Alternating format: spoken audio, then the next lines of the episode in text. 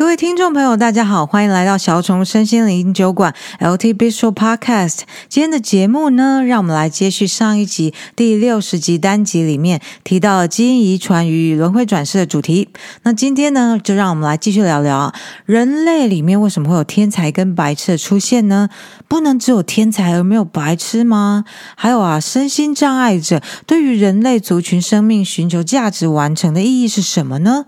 基因呢，会和想法、情绪之间有互动吗？转世系统跟基因系统的运作是哪里不一样呢？还有还有啊，哎，这个基因遗传加上轮回转世，已经让我感觉我人生很复杂了。这个时候梦的系统又要进来卡一脚，梦跟他们之间到底是什么样的关系呢？赛斯老大，你为什么要讲得这么复杂呢？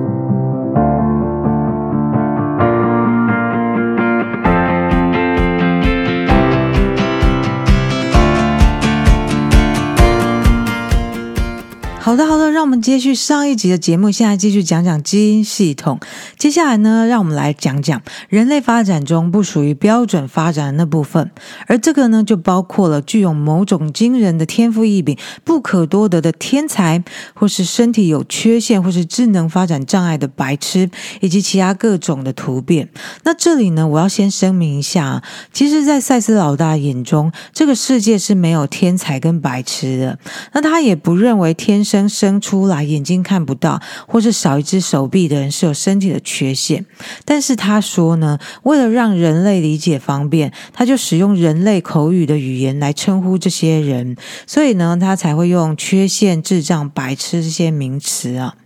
好，那他说呢，人类里面本来就会有白痴与天才、笨蛋以及有智慧的人，身体畸形的残障跟身形健美的运动员，那也有好看的人，也有丑的人。那这些呢，其实就是基因无穷尽的排列组合在运作，让我们的人类实相呢展现出这样的画面。而每一个人呢，都有他在其中的位置，跟他在那个位置的理由。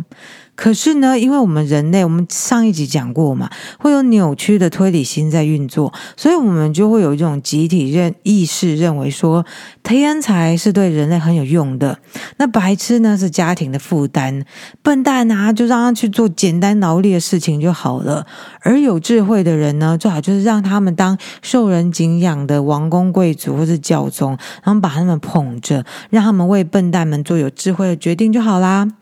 而身形健美的运动员呢，我们就让他们在奥运比赛中发光发热，好让我们偶尔可以瞻仰一下吧。至于那些身体畸形的残障呢，他们也是家庭的负担，所以最好是待在家里面，都不要出门。而好看的人呢，如果可以跟我交往，那有多好啊！因为这样我生出来小孩也会很好看啊。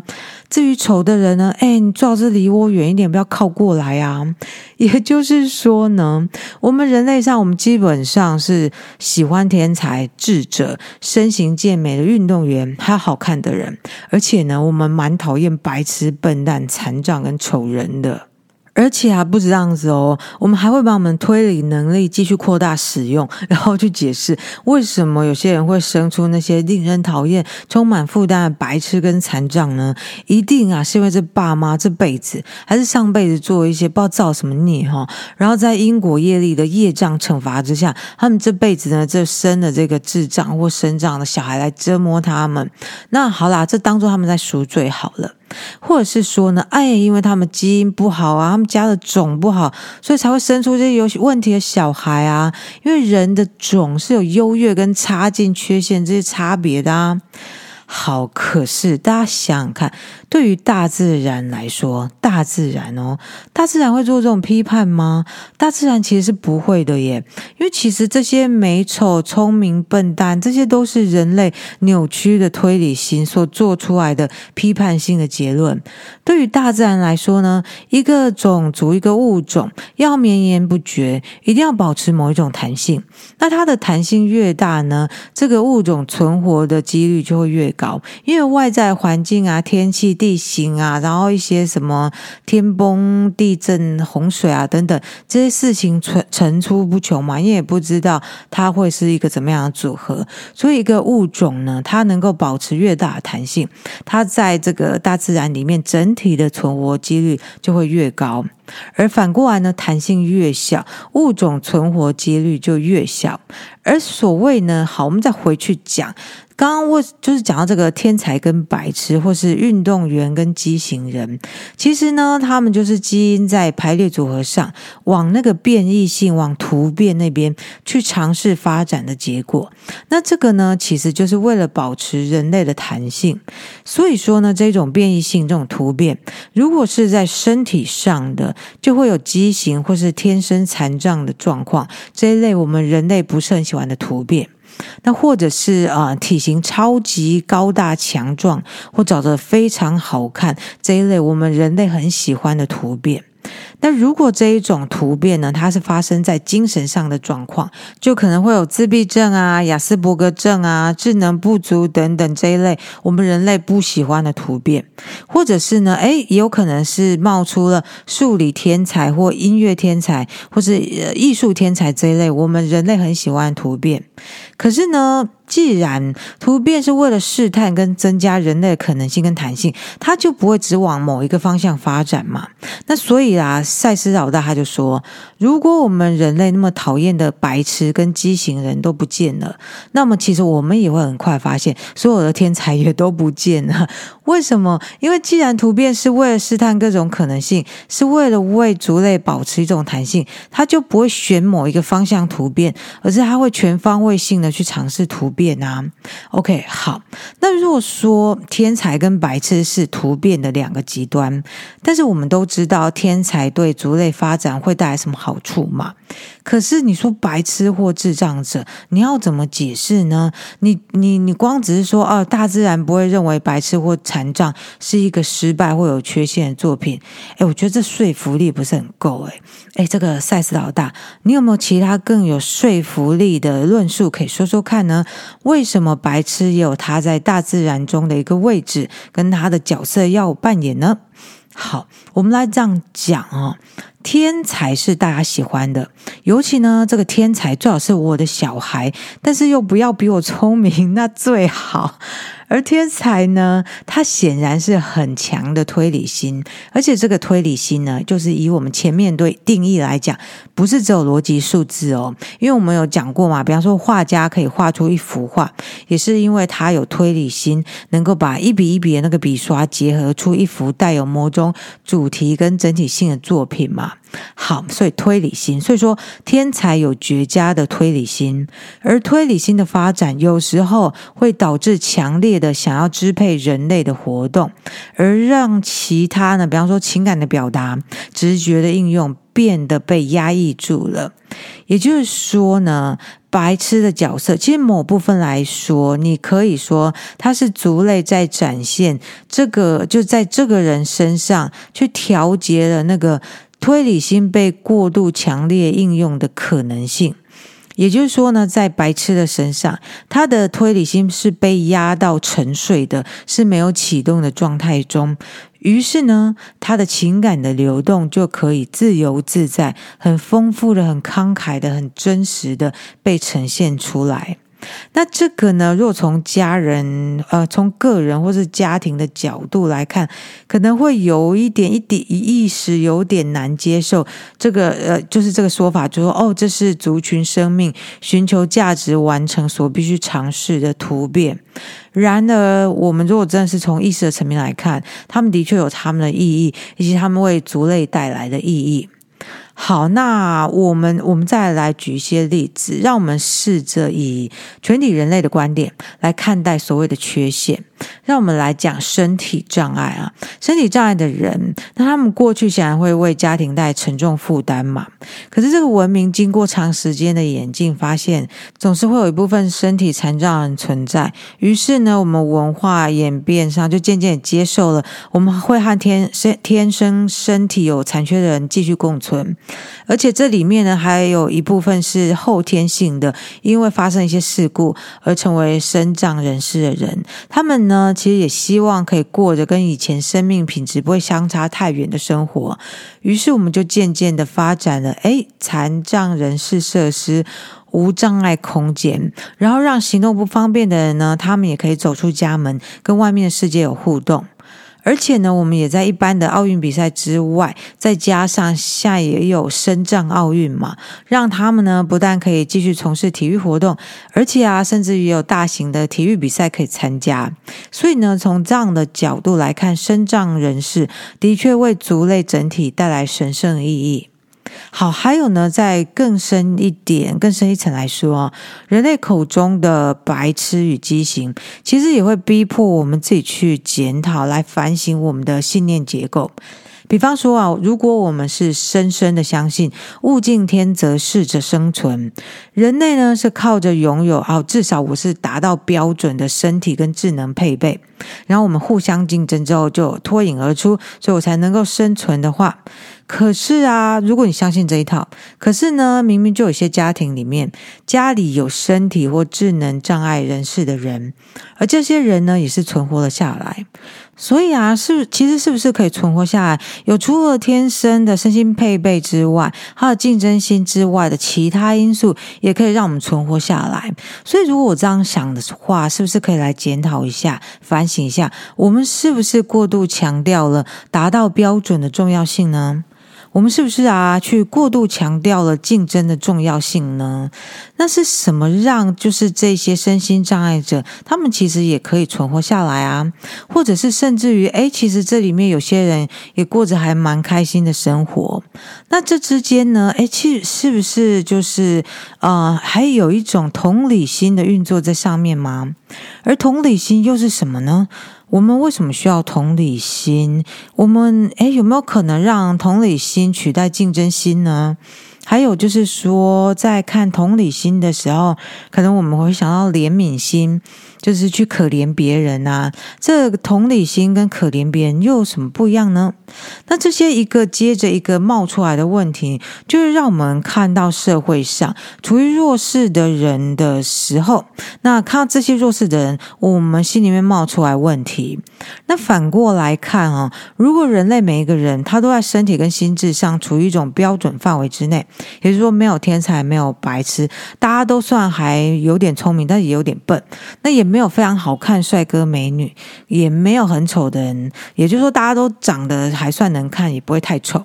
或者说，如果人类之中并没有身材身材特别健美的，也没有特别高，也没有特别矮的，那么呢，也就不会激发我们追求什么至善完美的心，也不会特别产生什么同理心，或者是跟同理心导向那些建设能力的运用。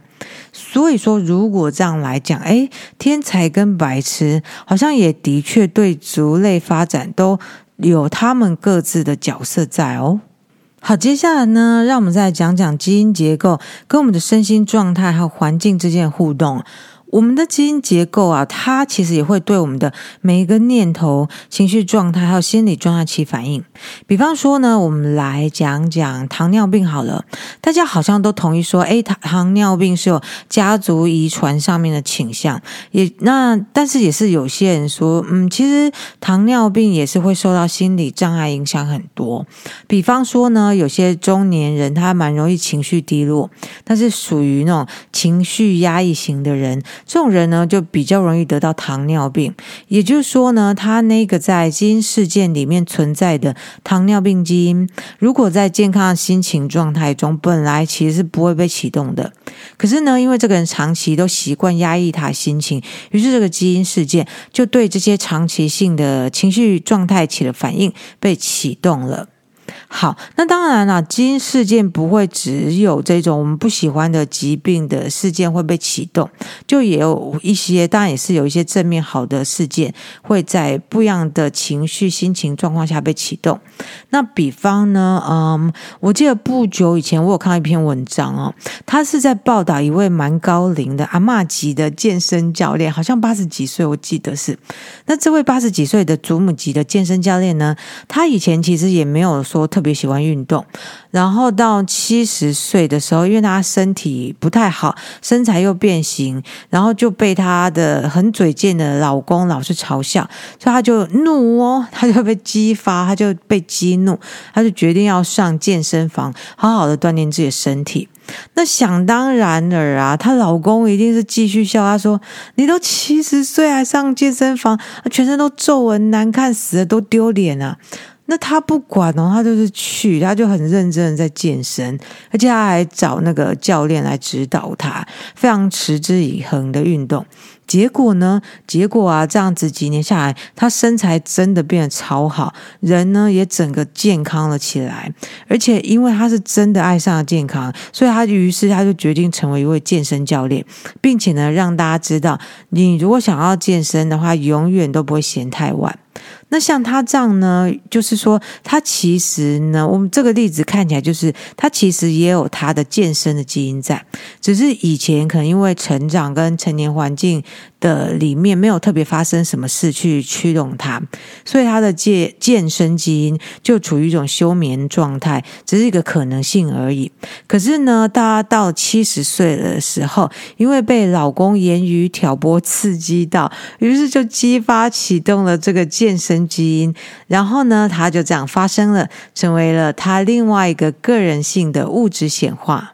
好，到这里呢，我们谈了这么多基因遗传跟天赋还有缺陷对族类整体的意义。那接下来呢，让我们换一个话题来聊聊轮回转世 （reincarnation）。我们可以这样说啊，就是说基因呢，它是一个身体的资料库，它带着身体的所有特征的资料库。那它呢，会在我们出生的时候就展现一部分，然后有一部分呢，就会随着成长跟生活环境的变化而被启动。而转世呢，你可以看作是一个心灵资讯的内在资料库，它储存的是心灵的特征，还有心灵的倾向、能力跟知识，而且呢，还包括了这个人他过去的转世的历史，也就是他过去的转世发生什么事情。那他的心灵体验是什么？这些每一个转世呢，其实都属于这个人心灵遗产的一部分。这就好像我们的基因结构是我们身体遗产的一部分一样。而这个转世资料库呢，它跟基因资料库的运作方式是哪里不一样呢？比方说，我们再来讲，嗯，我们要讲音乐天才。如果说一个音乐天才出生在一个音乐世家，比方说莫扎特或是贝多芬，我记得他们爸爸也都是音乐家嘛。那那么，其实他们这个。这这运作方式就是，他们其实身体上就继承了音乐世家的基因，然后呢，来展现他的伟大音乐技术。可是呢，我们在讲另外一个画家的例子哦。荷兰有一位很伟大的画家叫林布兰 （Rembrandt），他有他的画风呢，是一种很强烈的明暗对照的绘画技巧。那这是他自己去发发展出来的，这个呢，让他跟他同时代的画家显得很不一样。可是呢，他的爸妈的职业跟画家一点关系都没有。他爸爸是磨坊主人，那他妈妈呢是面包师傅的女儿。所以像这一类的天才或是天赋异禀的人，就是因为他的转世的特性资料库里面有伟大的绘画技术，所以让他可以不受限于基因上的家庭背景而展现。而且啊，而且呢，因为啊，系统之间是没有封闭的嘛，所以说林布兰他虽然不是出生在画家的世家，但是因为他启动了他转世的特性资料库，而那个想要成为画家的心灵，也同时会触发他的基因资料库里面会加强他绘画能力的那一些基因讯息，然后呢，忽略掉其他的基因讯息。好，说到这边呢，其实我有种感觉哦，让我们稍微岔开出来一下。我有种感觉是说，诶，其实好像以前。我其实不太确定赛斯老大到底是不是认为人类有轮回转世的，因为感觉很少听到他在讲轮回转世。那所以说，为什么赛斯现在才开始想到要来谈谈轮回转世呢？他其实自己是有解释这个部分，因为他觉得轮回转世这个主题，他想要放在就是当他在解释人类起源以及人类作为一个族类，在整个物质世界的历史里面这个样子比较大的脉络里面的时候呢，再去。讨论它，所以呢，他才会拖到现在来才来谈轮回转世这个主题。而且呢，因为他在谈转世的时候，他想要可以同时来谈梦，还有自由意志这些主题，所以呢，才会这样一拖一拖再拖，再把它放到比较后面，然后到这边呢，才开始讨论转世，因为他就是觉得他前面应该要铺梗，多铺一点，再来再来接这一个梗哈、好的，那既然梦这个梗都已经讲出来了，我们就来讲讲转世跟梦的关系哦。也就是说呢，我们人呢，其实是有可能会在梦中跟我们的转世有所接触的。哈，真的吗？为什么转世不是前世今生的关系，一前一后的吗？啊，不过大家应该其实到目前为止也听很多次啦，就是说所有的事情都是同时存在。那同同理类推呢，应该是所有的转世也都是同时存在嘛？因为转世它是这个多次元的宇宙运行嘛，转世并不是沿着人类物质世界的线性时间轴运作的。好，那事情是这样的，为什么他在讲梦跟转世呢？是这样，他他他举一个例子说明，他说。我们做梦的时候，其实我们呢又回到了一种多次元的状态。那那个时候在做梦的时候的我们，其实是因为是多次元的嘛，所以做梦中的我的心理次元是可以逃过我的，就是平常醒时的那个我的注意力的。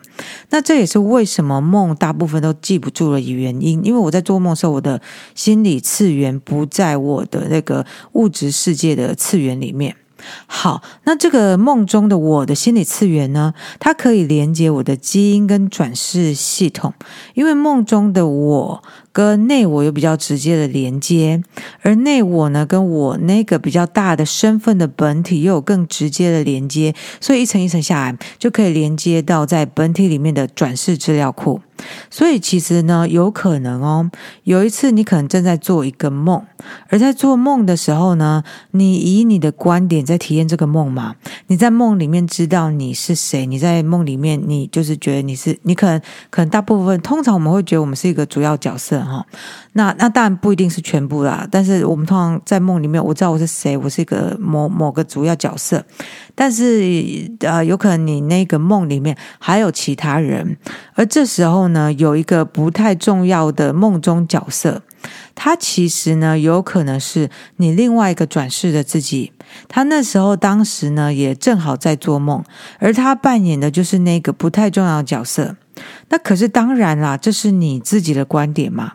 但是对于你另外那一个正在做梦的转世的自己来说，他那个角色才是梦里面的主要角色，而他或许呢也有观察到你，但是你在他的梦里面呢，就是另外一个不太重要的角色。而这个时候呢，你们在做什么呢？你跟你的转世就是在同一个梦里面，分别以不一样的人物，从不一样的观点来体验这个梦中情节。哎，怎么样？我们很妙，很玄啊。OK，好，那我们再回到转世哦。转世这个观念呢，虽然说到目前为止啊，它就好像是一个宗教上的观念一般嘛，而且也不是所有的宗教都接受轮回转世的存在。可是，好像在很多很多文化里面，我们都会看到有关的讨论。那比方说，我们前面在谈到白痴跟残障的时候，就有说过，很多人认为这是因为他们的爸妈这辈子或上辈子做一些罪孽，然后呢，在因果业力。的业障惩罚之下，他们这辈子生了这个智障或身障的小孩来折磨他们。那这是为了赎罪，为了平衡业力。可是呢，赛斯老大家是说，其实这些观念呢，完全都是被宗教给大大扭曲了。转世呢，它并不是一个由罪恶跟惩罚来组成的心理性的竞技场。整体来说呢，轮回转世这个宇宙法则呢，是有它庞大的计划的。而这里面运作的定律呢，在于对生命意义的信念。也就是说，因为我们相信生命是有意义的，所以才会透过轮回转世这个实相的运作，一再的体验不同的生命旅程，一次又一次的以不同的视角去感受生命的意义。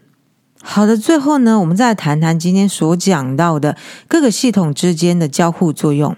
我们说过很多次嘛，宇宙中是没有封闭的系统，所以说呢，基因结构、转世系统、自由意志，还有我们的意识属性，包括我们的思想、感受、欲望、意图等等之间，都是相互运作的。我们每天都在运用我们的自由意志去做选择与决定，而在选择跟决定的同时呢，又会参考我过去人生的经验来决定我现在这一步走向哪里。我们在当下的思想、感受、欲望、意图，会选择会利用哪些我的转世知识，然后去调整我的基因结构，决定来触发某些基因事件，并且呢，让某些基因事件继续沉睡。